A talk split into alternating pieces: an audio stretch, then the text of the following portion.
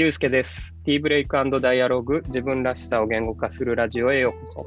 この番組はコーチである私とゲストが T ブレイク飲み物を片手にリラックスした状態で自分らしさをテーマにダイアログ、対話を重ねていくそんなラジオです。えー本日のゲストはこうさんです。えー、こうさんと私の関係をご紹介すると、えーそうですね、あのこうさんがね、就職活動をされてるときに、まあ、私が勤めてる本業の会社に興味を持ってくださって、で、あの、OB 訪問っていう形でね、あの、大学は違うんですけど、あの、同じ関西エリアの大学に、あの、通っていたこともあって、たまたま、あの、訪ねてきてくれて、まあ、少しお話しして、あの、就活支援をさせていただいたっていう、そんな、あの、関係になります。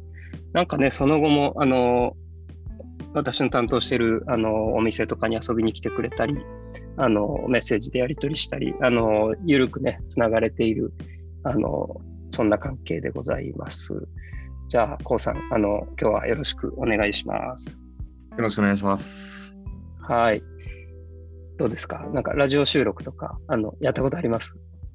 いや、初めてですね。そうですよね。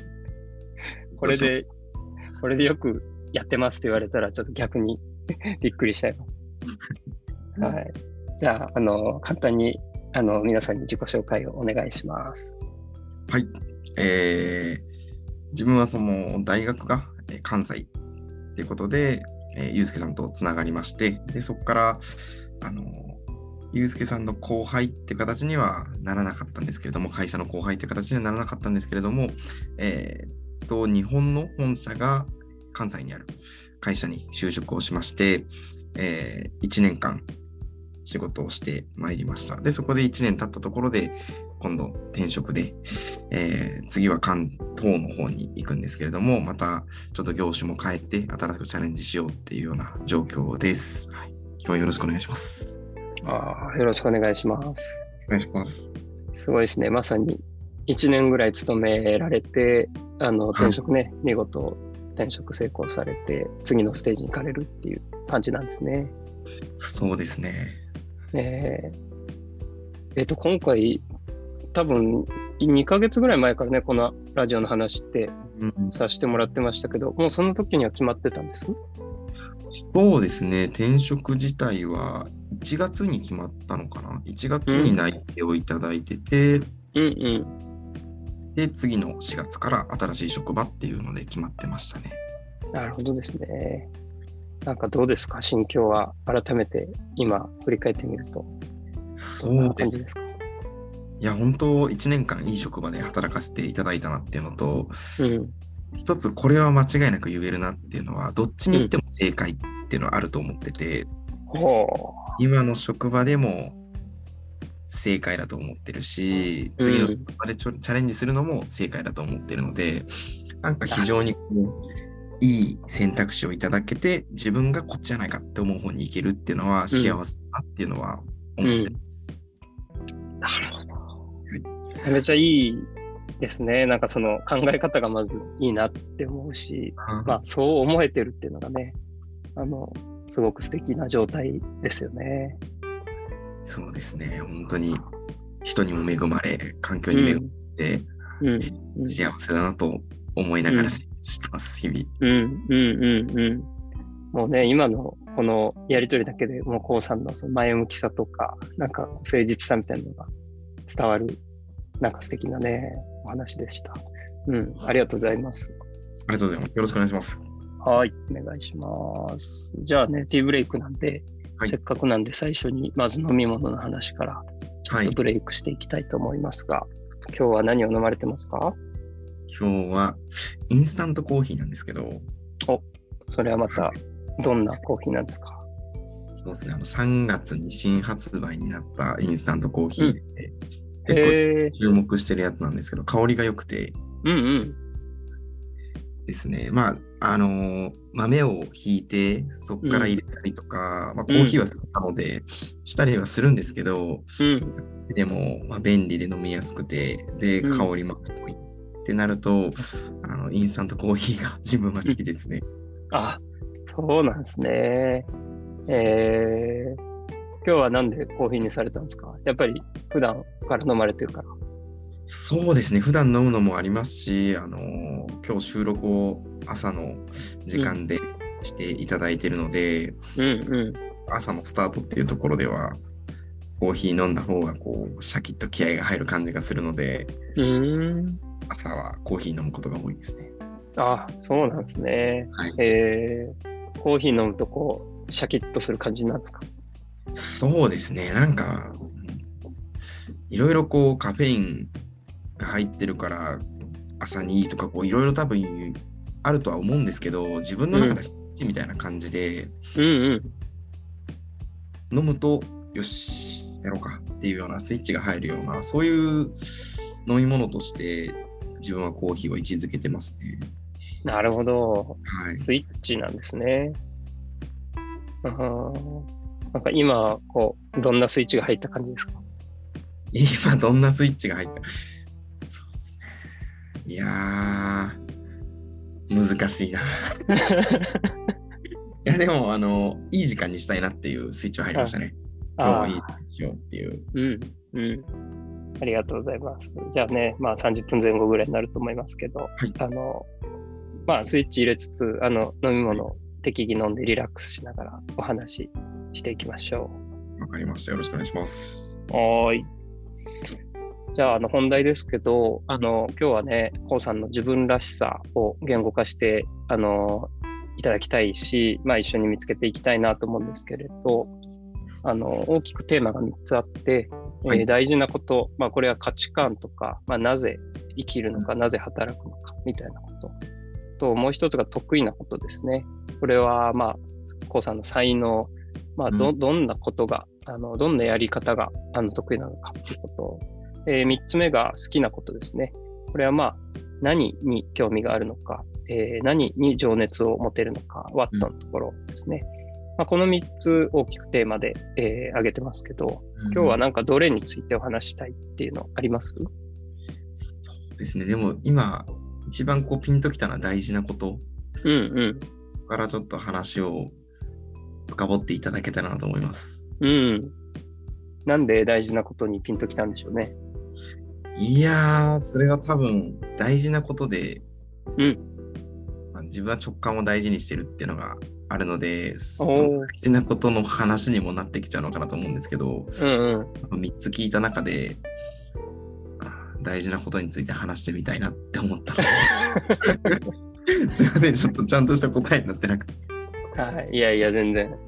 直感で大事なことが大事なんじゃないかって思ったわけですね。そういうことです。いいね。じゃあ、なぜ大事と思ったのかみたいなところもね、あの何が大事なんだみたいなことも聞いてみたいなと思います。はい。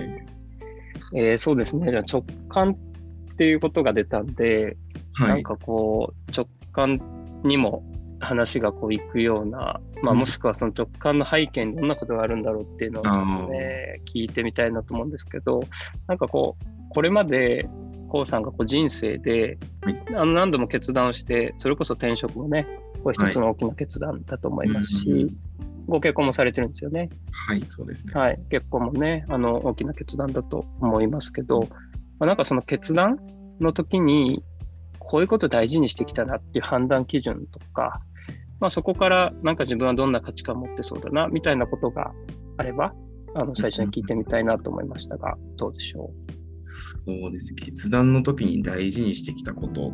う。うん、とか判断基準みたいなこと？後悔するかしないかかなと思いますね。うん、なるほど。なんかこの後悔するしないで、あの、まあ、悩んで考えて、あの、決断した事例があれば、具体的にぜひいくつか教えてもらえますか？あのーそうですね。一番最初自分が、あ今までもずっとこう後悔しない方向を選んできたつもりなんですけど、うん、一番、なんて言うんだろう、古い事例でいくと、あのー高校入試の時かなと思ってまして、おお、あのー実は高校の時に3回甲子園に出て、一度ベスト8を経験をしてるんですけれども、すごいね。そこだけ見ると、こいつは野球ができて、うん。才能に恵まれたんだなって思われがちだと思うんですけど、実は違くて、うんうんうんうんうん。まあ、中学の時に、行った高校、結局自分が進学した高校が偏差値が県内で一番高くて、うん。かつ野球も県内でも一番強いっていう高校だったんですよね。うんうん。ただ、そこに勉強して入ると、うん。えーまあ、勉強がおろそかになってしまう可能性もあるし、うんうんうん。で、えーもちろん周りが野球が上手いので、レギュラーになれない可能性もある。なるほど。で、そっちに行くか。もしくは、勉強も、えー少しこう自分が行った学校よりかは、偏差値っていうところでは若干低く、うん野球はまあそこそこなので、あのそっちに行けば勉強もしっかりやりつつ、えーうん野球もレギュラーとして試合に出てできるっっていうこう、まあ、二択だなって思った時に、自分は親にそこは頭を下げて、うん。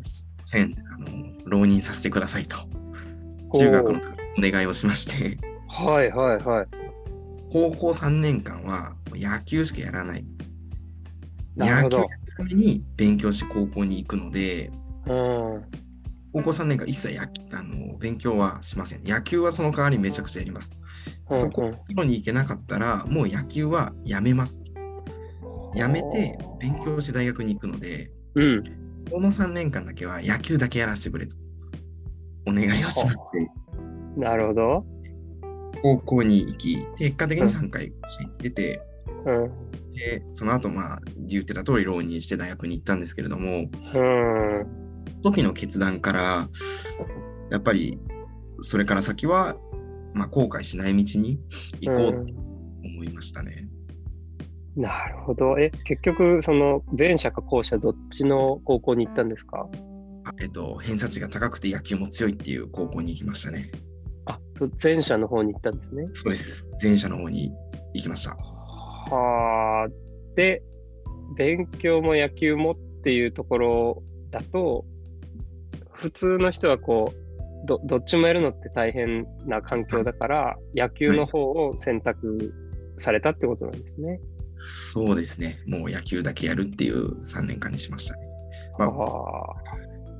うん、多分勉強もしつつ野球やってたらついていけないと思うので野球のレベルにうん、うん、うん、うん、うんうん。なるほど。ということでももう振り切って野球だけやりましたね。まあ本当に進学校で賢い高校なんですけど、うんうんうんうん。高校でしたね。はい、へえ。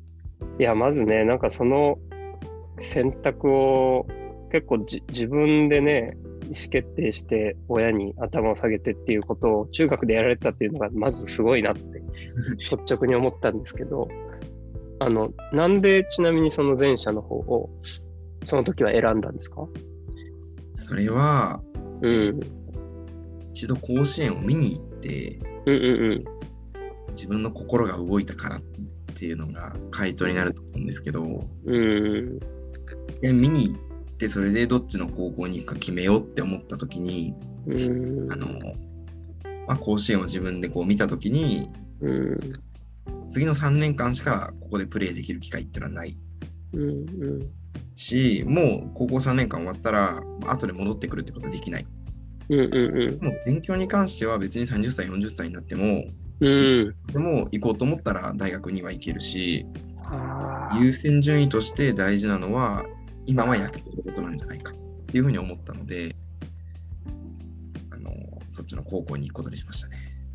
なるほどね。はいえ、その甲子園見に行って、ここがいいって、そのね、入られた高校のことを思ったってことですよね。はい、そうですね。それど、どこがいいって思ったんですか？あ、その高校のですか？甲子園のですか？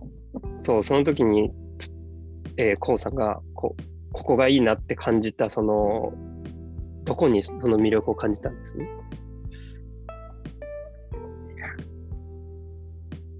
どこに？難しいですね。なんか、うん。うんどこにって言われると、もうその球場の雰囲気ですかね。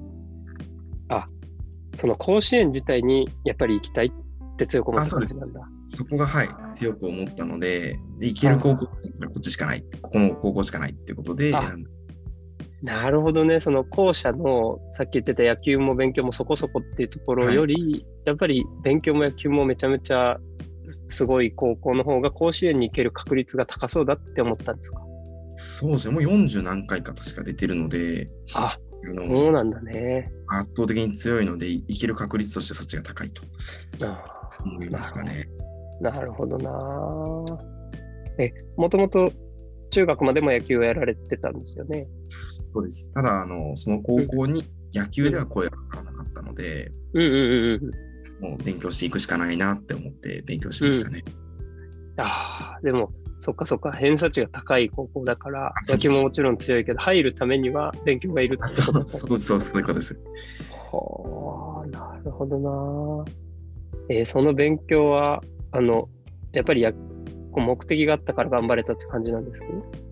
そうですね、もう、そう行こうって決めた時うん。の偏差値、自分の偏差値で届くかどうか微妙っていうところだったので、なるほど。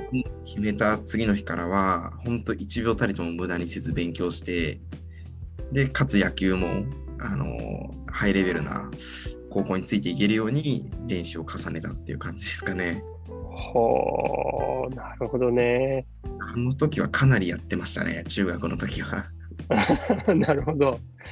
すごいよね。なるほど。なんかこう、き決めて、決めたことにもう本当にフォーカスをして、そこにつながることだけを無駄なくやってきたって感じなんですかね。そうですね。うーん、なるほどね。はい、ありがとうございます。なんかね、すでにね、大事なことというか、堤さん、あーごめんなさい、こうこうさんの価値観がね、あの、結構出てるなというふうにうん。思ったんですけど、せっかくなんでね、もう一個ぐらいエピソードを、あ他他に、あの、はい。同じ、こう、大きな決断して、その時に大事にしてきたっていうことを教えてもらってもいいです？そうですね。まあ、次にこう、パッと思い浮かぶのは、やっぱ結婚なのかなとお最近の話ですね。思いますね。結構最近の話ですけど。いいですね。言語化してみましょそうです。結婚するときも、まあでも、考えたことは多分同じですね。う。うんうん。うんこの人、どの人と結婚するか、うん難しいし、自分うんが今25歳なんですけれども、うん。はい。あ例えば、あと5年後に結婚しても、うん。そこもないし、うん。あの、いろんな方とお会いすることもあると思うんですけど、うん。でも、今の人に、で、結婚してくださいってお願いをするか、うん。これを2年、3年先延ばしにして別の人に行っていくのかって考えたときに、絶対今の人じゃないといけないなっていう感覚があったんですよね。うん。なんでかはちょっと分かってないですけど、あこの人じゃないとって、なんとなく直感があるので、絶対この先後悔しないようにっていうのもあるし、あいいなと思って、もう学生の時にバイトしてめちゃめちゃお金貯めて、あ。うん。でそのお金と、まあ、働いて1年目の給料合わうん。せて、あの指輪を買ってプロポーズしたっていうのは、おお。え、それ、だから学生時代に出会った人と、もうこの人じゃないとって思って、そう決めた後にもう本気で稼いで、そこそうです指輪を変えるまで行ったってことなんですね。そうですね。しかも、あの、まあ、学生の時のバイトをうんうん。2つやってたんですけど、うんうんうんうん。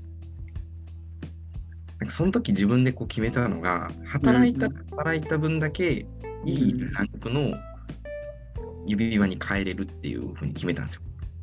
おお、なるほど。ではい働いだお金と、まあ、生活費とかも学生の時の引いて、で残ったお金はもう全部つぎ込もうと決めてたので、うん。それなりの、なんていうの、あんまりシフト入れずにバイトしてたら、まあ、それなりのランクになるし、指輪にダイヤモンドのランクみたいな。うんうんうん。頑張れば頑張った分だけいいものをプレゼントできるっていうのをモチベーションにして、あめちゃくちゃ働いてましたね、あの時も。ーおー、すげえなー。いや、もうし、なんか、一言で言うとめっちゃストイックですね、こう。でも、言われますね、ストイックっていうのは。な、なんでそんなに頑張れるの？いや、でも、やっぱ高いところに登りたいっていうのが多分ずーっとあって、ちっちゃい頃から。うんうんうんうんやるなら、2番、3番じゃなくて1番がいいし、うん。はいはいはい97%で終わらずに、100%出し切って何でも進めてきたし、そうしたいので、うんうん。何かこう目標を決めたら、もうそこに向かっては全速力で進んでいくっていううん。うん。のは染みついてるのかなと思いますね。だよね。ああ、染みついてるよね、きっとね。え、なんかその、ちっちゃい頃からっていう、はいそのちっちゃい頃になんか目標を決めて全力で進んだって、簡単でもいいんで、なんか具体例あります？ちっちゃい頃、思い出せる範囲でいいです。なんだろう。なんだろうな。ちっちゃい頃、目標決めて全力で進んだ。まあでも、小テストとかですかね。ああ、いいね、いいね。うん。どんな感じでした？いや、もう、そこそこ、うん今は決して勉強が得意とは言えないんですけど、うんうんあうん。小学校の時はそこそこできたなって思ってて、うんうん。小学校低学年で、まあ、それなりにこう、そこまで勉強を一生懸命やらなくてもできた。うん。ただ一回、あの自分の友達にボロボロに負けたんですよね、点数で。ああ、彼が100点、自分が多分80点とかそんな感じだったと思うけど、うん。うん。それが悔しくて悔しくて、あでその子がどこ、その子もう小学校低学年の塾に行ってたんで、あ、はい。まずはこいつと並ぶには、同じ塾に行けば同じ教育を受けれるから、うんうん。並べるなと思って、どこの塾行ってんのって聞いて、同じ塾に行き始めて、うんうんうん。で、その子のやってる勉強の倍やれば、そいつよりは上に行けると思って、はいはいはい。その時にこう、勉強のギアがぐっと上がって、うん。あのー最終的にはこう、自分の方が成績が上がっていったっていうのはありますね。あそこは、そうですね。その経験はありますね。なんか今、うん追い戻しました。うんうんうんうん。いや、なんか、本当に全部、高さんらしいなっていう、こう、なんかすごい共共通している感じがしませんか？あそうです。だからやっぱり、ちっちゃい頃から変わってないってことですね。そうだね。し、まあ、あの、変わること変わらないことね、うん。生きてるといろいろあるけど、やっぱ価値観って、本当にこう、一番変わりにくいことなんですよ。だからこそ、こう、人生の決断の時に、やっぱりいつもそういう思考パターンになって、それがすごく自分らしいっていうところあるんですけど、どどうですか？なんか話してみて気づいたこととか感じたこととかってあります？いや、今話してみて思ったのは、意外とうん。小さい頃の価値観が今も根強く残っているというか、うん。根強く自分の中にあるんだなっていうのは今気づきましたね。うん。うんうんうん。なるほどね。はいそうですよね。あじゃあ私がちょっと感じたことをせっかくなんでお伝えさせてもらってもいいです？ぜひお願いします。あのね、まず、あの、やっぱり自分にはないなっていうその感覚で、ある意味ちょっと尊敬とか、こう、なんだろうな、本当にすごいなっていうところをあの感じながら聞いてたんですけど、えっ、とね、甲子園あ、高校の入試のところは、やっぱりこう、選択とか二者択一っていうことをあのご自身でその状況に自分でこう持っていって自分で決めるみたいなことをすごく大事にされてるなというふうに思いました。あの野球とか勉強強い高校と、まあそどそこそこのところ、どっちか二択っていうふうにおっしゃってて、で、やっぱりまず、いろいろこう情報が入ってきたり、生きてきてこう感じたことを自分にとってこう、まずどっちか二択っていうその選択できる状況に自然とこうさん持っていくのかなっていうふうに思ってて。で、なぜなら多分選択をして自分で意思決定をするとめちゃめちゃ動けるっていうふうに分かってるから、ああの、まあ、分かっているのか分かってないのか分からないけど、あの、そういうふうにきっと持っていってるんだろうなと物事を。っていうことをすごく感じて、で、多分自分で決めたことはものすごい自分に責任をある意味持つ。うん、親に頭を下げれないですよ、中学で。で、あの自分だったらって思ったんで、でも自分が決めたことなんで、で、その、なんだろうな、自分で決めるとか自分の人生だっていうその主体性みたいなことは、すごい大事にされてるのかなってことと、あとね、その、優先順位という言葉。うん。やっぱりその甲子園見に行って、ここがいいと思って、で、そこで葛藤がね、生まれるわけですけど、甲子園は今しか行けない。勉強は後でもできる。だから、優先順位的には野球なんだって、こう、スパッてこう、決めれるのは、やっぱり優先順位をつけて選択、またそこで選択をするっていう思考が、あの、あるなと。あとは、えっ、ー、と、甲子園がいいなと、えっ、ー、と、勉強より野球だってなった時に、野球っていうところに、あのつ、つながるのはどっちの方向だっけっていうのもまた選択を、うん、そういう選択軸を設けて選択をしたということで、もうすごい自分で決めてやって、自分で決めてやってを繰り返していらっしゃるなっていうことを感じましたね。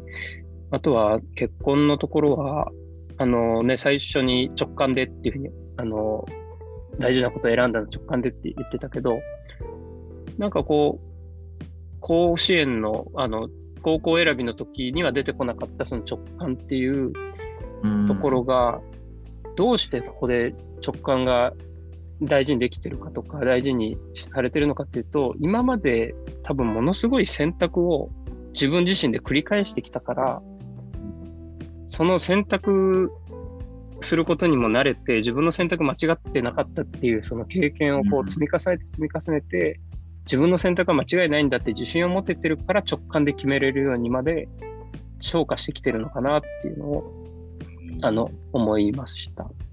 あの、これ全部私の視点なんでね、あの、後で感想を聞かせてほしいんですけど、あの、まあ、今の人にするのか、先延ばしにして別の人を探すのかみたいな、また二者択一の状況を自分で作って、で、もうだったら絶対こっちだっていうふうに、あの、選択をして、で、選択したらそこに向けて、できるだけいい指輪を買うために、あの、全力を傾けるっていう、選択して、ちょ、ん？なんだ？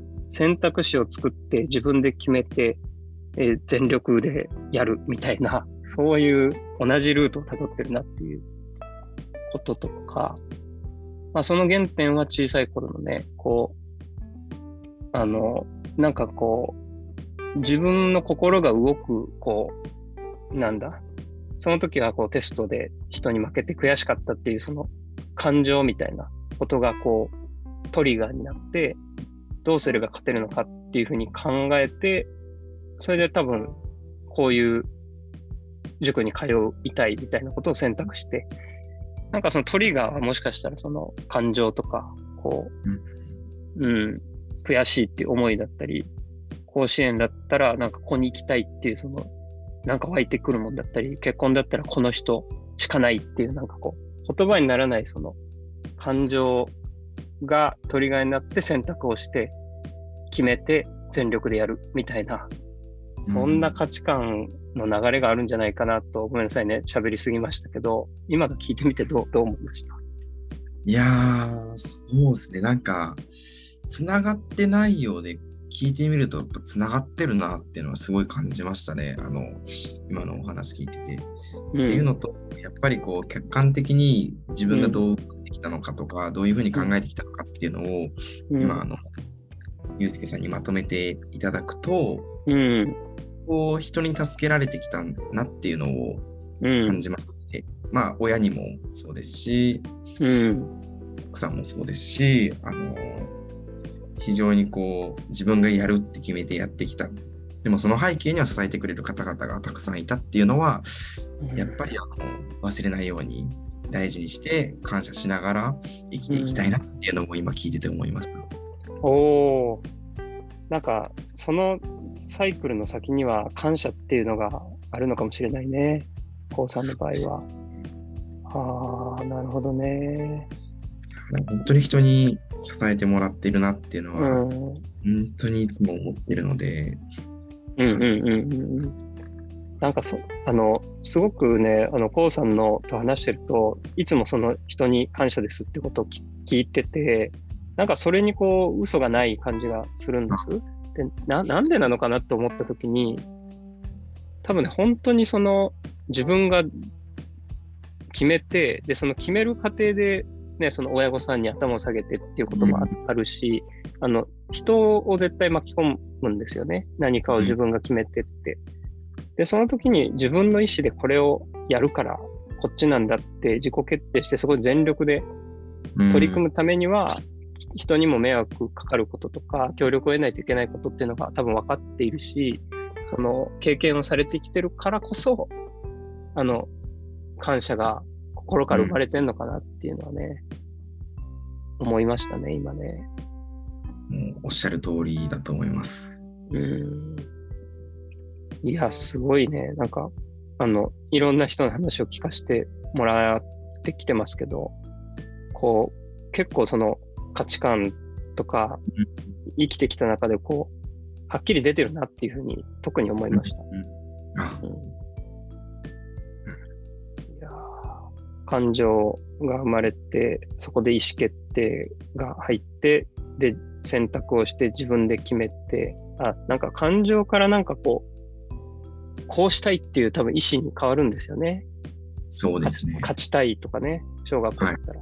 悔しいから勝ちたいってなって、で、じゃあ、勝てるための選択肢がいっぱい出てきて、こうすれば勝てるっていう選択をして、で、そこに全力で投球して、で、その結果、あの、あ、自分がこれ全力でできたのは、こう、こうやって協力してくれた人たちのがいるからだなっていう感謝が生まれて、みたいな、その、すごいなんかこう、高さんらしいループですよね。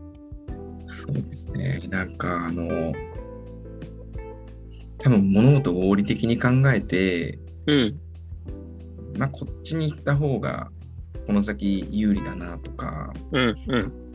まあこっちに行くべきだよなみたいなものが、うん。まあ強くなくて、あ、なるほど。その時のやっぱり感情で動くというか、まあ良くもあり悪くもあると思うんですけど、うん。うん。うん。うん。絶対に勝ちたいとか、もうどうしてもこの人だなとか、なんかそういう感情がガソリンになり、うん。うん。それがこうパワーになって、うん。物事を進めていくっていううん。タイプだと思うので、うん。うん。うん。うん。悪い部分もきっとあると思うんだけど、うん。こういう人間なんだなっていうのを、なんか聞いてて今思いました。うん。うん。うん。はい。なんか、高さんらしさをすごく自分でもね、自覚されたような今、気がしましたけど、どうですか？話してみて。なんかこう、ここで生まれた感情とか、それこそ、こうしていきたいなっていうこととか、もしあれば。そうですね。あの自分の過去、うんそれから今後、未来っていうところを振り返る場ってなかなかこう意識的に持たないのかなと思うので、うんうん。今日時間をいただいて、あの、お話しする中で自分の中での価値観とか、そういった部分が整理できたのは良かったなというのを思いますし、ん。でうん。今後自分の価値観っていうのも大切にしつつ、うん。そこに関わってくれる人、まあ、そばにいてくれたりとか応援してくれる人っていうのを大事にしながらこの先の人生も、あの進んでいきたいなっていうのは、うん。今日のセッションを通じて思ったところです。うん。いいですね。うん。多分ね、その大事にしながらっていうのも、もうもはや価値観、感謝とかあ大切にっていうのは、もはやそれもコウさんの価値観の一部だと、うん、聞いてて思いましたね。ーはい。はい、ありがとうございます。あの、せっかくなんで、そんなコウさんに、あの、私が今、インスピレーションで沸いたお茶を、もが沸いたお茶をお勧めしたいなと思うんですけど、うぜひお願いします。はい。と言っても答えがあるわけではないんでね、今から考えますけど、そうですよね。やっぱりでも、本当に聞いてて、選択、意思決定みたいなパワーをね、コウさんから感じたんで、あとは本当に二者択一とか、一つを選び取るみたいな、選択と集中みたいなこともね、すごくコウさんっぽいなと思ったので、なんかこう、ぼんやりこういろんな方向性に散らばってるお茶というよりは、やっぱり一つに特化してる、選択と集中をしてるお茶がいいなと、ぼんやり思うんですけど。なんかおお茶ってちなみに飲むとしたら、こう緑茶とか紅茶とか、まあウーロン茶とかなんか好きな味ってあります？ああ、でもウーロン茶は好きですね。あ、ウーロン茶好きなんですね。はい、全部好きなんですけど。うんうんうん。ウーロン茶はなんかどんなとこが好きですか？後味ですかね。なんあか、すっきりするんで、うんうんうん。いいですね。ウーロン茶好きですね。こう、キレの良さというかね、すあ、そうです。キルの良さ、そんな感じです。うんうんううん。ん。いいですね。なるほど。キレが良くてすっきりしてて、まあさらになんかこう、一つ個性をね、選択して、こう、それを集中して発揮できてるような、そんなお茶があるといいなうーん、うん、うん、うんうん。これ難しいですね。こう、インスピレーションでお茶を提案する。うんなんで、なんでこんなことやってるのかって自分でも不思議になりますけど、まあでも、これも私の自分らしさかもしれませんが、そうだね。うん。うん。感謝。全力。そうだなあああ、あとね、その、一個ピンときたのが、その、はいやるなら一番がいいとか、高いところに登りたいって言ってたじゃない？はい。なんでそんだけ頑張れるのかっていう時に、うん。やっぱりこう、一番上を目指したいみたいな、そういうなんか、まあ、本当言葉尻からですけど、台湾でね、一番高い山で取れるお茶があるん、ウーロン茶があるんです。で、た台湾って、まあ、あの、鉱山地区地区と、うん。えっ、と、平地はいがあ。って、まあ、平地のお茶と山のお茶って、こう、味とか香りがまた違ったりするんですけど、あの、鉱山茶はね、すごくあの、すごく爽快ですっきりする後味があって、キレがめちゃめちゃいいんです。だからまあ、お好みにはぴったりかなっていうのと、まああとやっぱり、なんか一番高いとところで取れたお茶っていうのが、すごく、あの、鉱山の価値観とぴったりかなと思ったんで、鉱山茶の中でも、あのね、確か、だ大憂霊って日本語読みだだけど、大幽林っていうのかな。うん。中国で、あの台湾読みで読むと。なんかね、そのお茶を過去一度だけ飲んだことがあって、大幽林はね、すっごいこうパワーを感じるんです。やっぱり一番高いところで育って、厳しい環境で育って、まあ、だからこそこの、なんだ、たくましい茶葉で、めちゃめちゃ茶葉肉厚なんです。で、味ももうものすごい爽快感があって、こう、鉱山の気を吸ってるような、うん、そんな爽快さがあるんで、あの、パワーのあるお茶ってね、私がた例えば体調悪い時とか結構負けちゃうぐらい、あの、力が強くて、あのそう。でもなんかね、こうさんはね、ものすごいパワーのあるお茶大丈夫な感じがするんで、えちょっとそれは気になりますね。パワーをもらってほしいなと思いますね。はい。あの、機会あればね、鉱山茶、あの、はい中でもこう標高が高いお茶をね、ちょうんっと楽しんでもらう機会があれば、楽しんでほしいなと思います。はい。はい。じゃあ、どうでしょうか？あの、まあ1時間いかないけどね、3、40分ぐらいお話ししてみて、あの、はい最後感想を聞かせてもらって終わりにしたいと思いますが、いかがでしょうか？一言でいくと、なかなか持てない時間を持てたなっていうのが、今の感想ですね。本当こんな時間持てないと思うので、うん。あのゆっくり自分の価値観とか振り返ることができて、非常にこう良かったなと思ってます。ありがとうございます。ありがとうございます。またね、あの大事なこと以外にも、あの機会あれば、ぜひお話ししていただけたら嬉しいなと思います。はい。ぜひよろしくお願いします。はい。じゃあ、こうさん、今日はありがとうございました。ありがとうございました。